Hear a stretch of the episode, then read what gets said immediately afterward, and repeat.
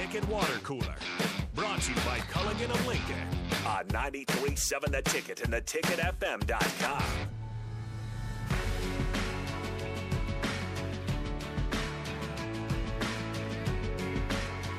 We're back here on the Ticket Water Cooler every weekday for you from 3 to 4, leading us into On the Block with Erick Strickland, Husker Hall of Famer, longtime NBA vet. He'll join me here in about a half an hour, but we're continuing this Nebraska basketball conversation as we always do, and as we will, because we love Nebraska basketball no matter how much it pains us to talk about it. At least I do. Maybe it's not in your blood quite yet, Nathan. But It is, and, that, and that's the worst thing about living in Lincoln. The second I got here, it's full on Nebraska. Oh, yeah. Because I was I was drinking the cool, as VJ would say, I was drinking the Kool Aid. I said, you know what, Oh, yeah. Nebraska's back. You you just told me you're considering getting an Omaha beef sweatshirt. Exactly, That's see? a lot. You'll definitely look like a local there. I'm telling you, I just can't stay away, and that's why and that's why it hurts me so bad. Is because Virginia Tech athletics is in the same situation. The football team stinks. We just had to fire our coach. Come to Nebraska, okay. At least Nebraska football is back. Nope, three and nine. All right, the, the basketball team took a step back. At least Nebraska beat Colorado in an exhibition game. Nebraska basketball's back. Tominaga's Yeah. the man.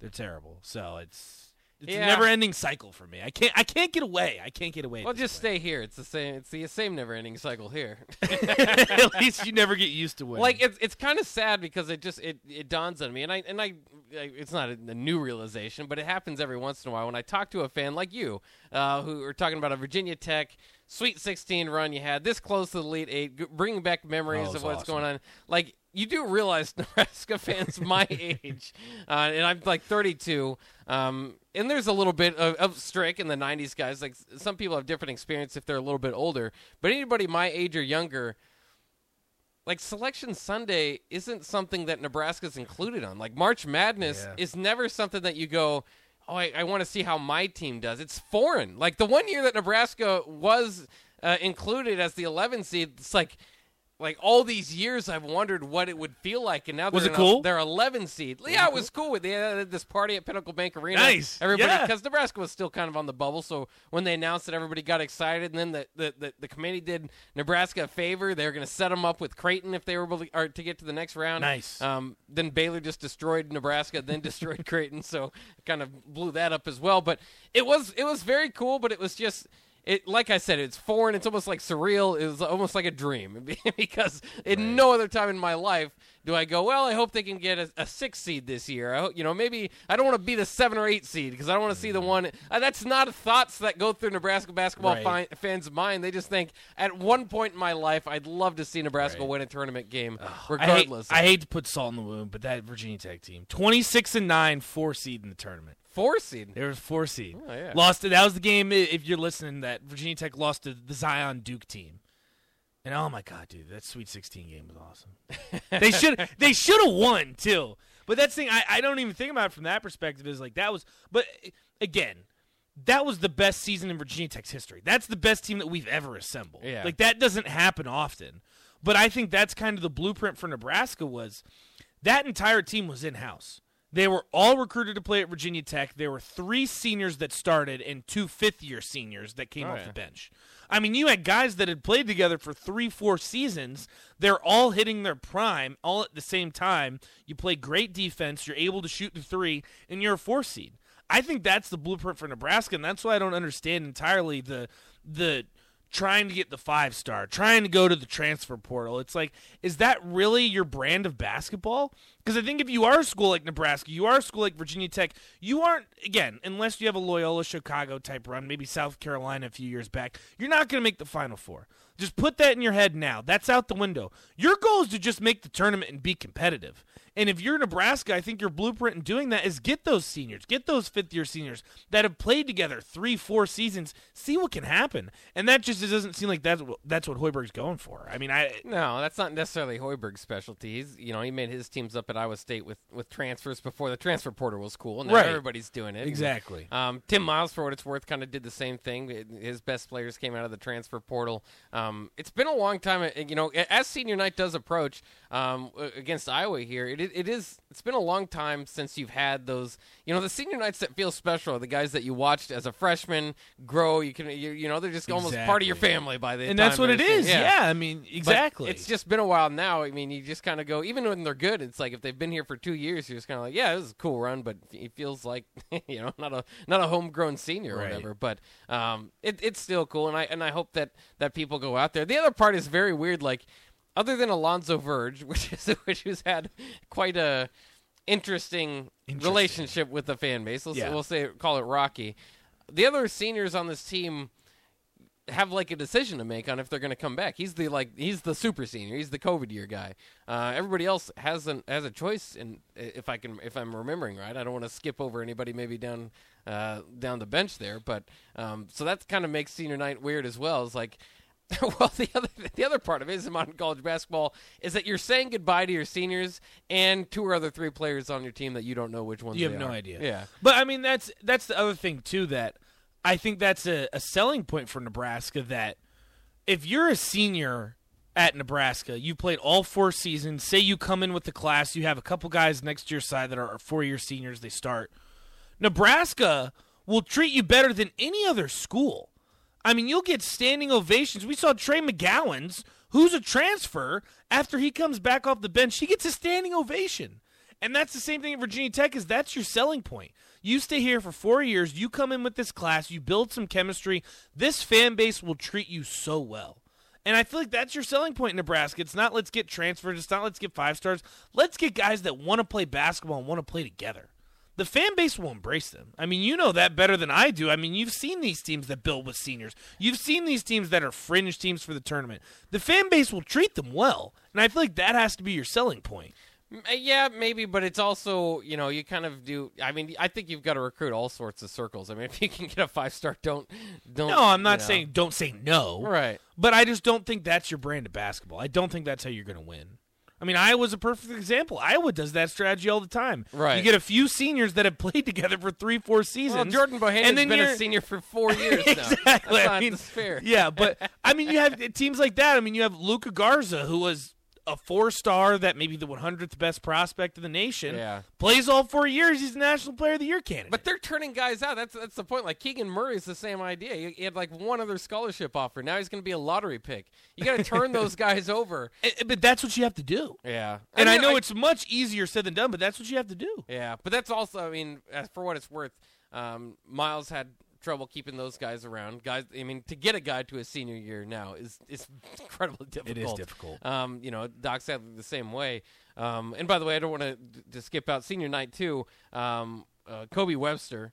Is, It will be a senior that won't have a choice to come back. I believe Trevor Lakes is in that category too. So there will be a few of them um, that are definitely going to be walking and, and ready to move on. You just kind of wonder about you know some of those other guys. Um, obviously, the, you know the Derrick Walkers, the Trey McGowens, and Lat Mayens, and so forth. Um, or is it their last game? But more likely than anything, is it Bryce's last game? Is it you know? And is it Hoiberg's last game? Is it I Hoiberg's mean, last? right? I mean, that goes into it. Yeah, shouldn't we at least be nice to him on his way out if it is his last game and fill up the Pinnacle Bank Arena? Do you think you'll know? Do you think we'll know? Like, do you think it will be Trevor Alberts No. coming out and saying this is Fred's last game, or do you think there'll be a little bit of uncertainty? I think there'll be uncertainty, and it'll go till the end. It'll go till the. I, like, I truly believe it'll be. This is not something that is just, yeah, we're done with him. Let's let's get a, you know, because of the money that's play. I think it is going to be something that you go into a meeting, um, you lay out, you know, certain ideas and, and what each side wants, but you're gonna have to you're gonna have to get him to negotiate a much lower buyout if he wants to stick around, similar to Frost, similar, you know, Right. is you know, it, it- we're, we're going to give you something that you probably don't Mm-hmm. deserve. Give us something that you signed and, and earned. I mean, because we signed that contract, not us, Bill Moos, Right, exactly. way out. but yeah, you know, whatever. the University of Nebraska did, um, and so it, it's it- you know, I think that there's just going to be a lot that goes on through it. Otherwise, because if the money's not there, again, I think that these are the these this like last night's game. Um, the game against Iowa, you know, your rival, the team, the team I keep saying you don't. Why are you so much worse than Iowa? I was, I was being able to do this sort of thing. Those are the games that are just kind of the ends. Those are the like last night's even like it's like oh well if you can't beat North, you played Northwestern twice. You didn't come in within within ten points of them either time. Right. They're Right. always one of the final four teams. In, you know, one of the worst teams in the league. Those are the type of games that, on a normal basis, if there's no big buyout, would be like, okay, that stamps it. He's this is probably it. But I, I mean, this is a good point, though. Why would he agree to a lesser buyout? I agree with you. I think if the, if he's going to have to stay, you're going to have to have a discussion. But if would you just say screw it? I don't care. For him to well, if he wants if he wants the money, then he can. But if he wants if he wants to stick around and try another shot at Nebraska, if he believes, if he and hopefully he does, if he believes in his program and that what he's got going on, then he could agree to another buyout in exchange for another year. Because again, the buyout Yeah. doesn't drop significantly after this season. Yeah. So Yeah. while they you can hold the eighteen million dollars hostage against Nebraska, if the buyout the next year is fifteen million. Then you're then you just bite the bullet either way because you're not going to wait around two years No. to try to save up that money. And three and a half million dollars is a huge difference than eighteen and a half million dollars. 'Cause that's Right. basically what you're looking at. Is it's a difference of three and a half million dollars to do it now or wait. yeah. I don't know, man. Uh, and we we can just keep talking about this too. And I, I don't need. I don't think it, and it's funny too because I just keep reading the text line. Everyone's got a different opinion. Oh, I know. No one knows what to do because, like you, like you've made the point that I think for the most part, obviously there are people that won't agree with this.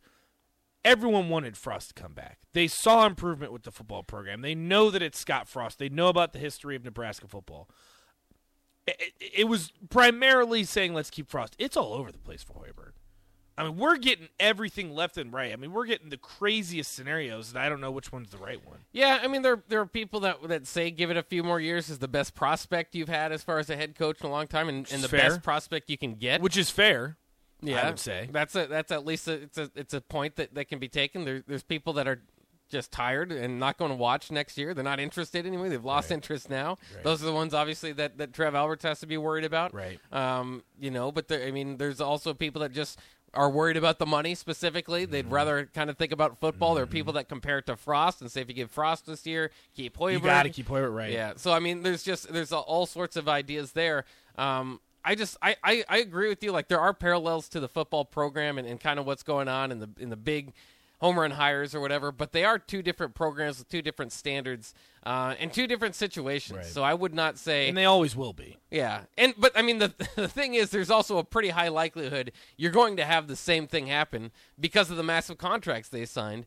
Is that and, and because of how poor their play is, is that you know even though they're they're different programs and there's all these differences, the reason why the parallels make so much sense is because you might end up like the best thing that could happen potentially might be for you to save money. Tell Hoiberg to cut guys off his bench, Yeah. and give it one Yeah. more year. Yeah. That's exactly what they did Yeah. with the football program. Yeah. I could, I if uh, like the betting odds, I don't know what what the favorite is at this point. Um, but if you keep him, I think that's absolutely what will happen. And if you get rid of him, obviously it's a, it's a bit of a different story. But I don't know. I don't know. And uh, now I've reached a point I just keep saying I don't know because you I, you just went through basically every scenario that we've gotten, and I still can't tell you which one's the best one. Yeah. Where do you, where do you stand now? Where, you stand? Where are you at? Because Uh, I'm right in the middle. I don't know.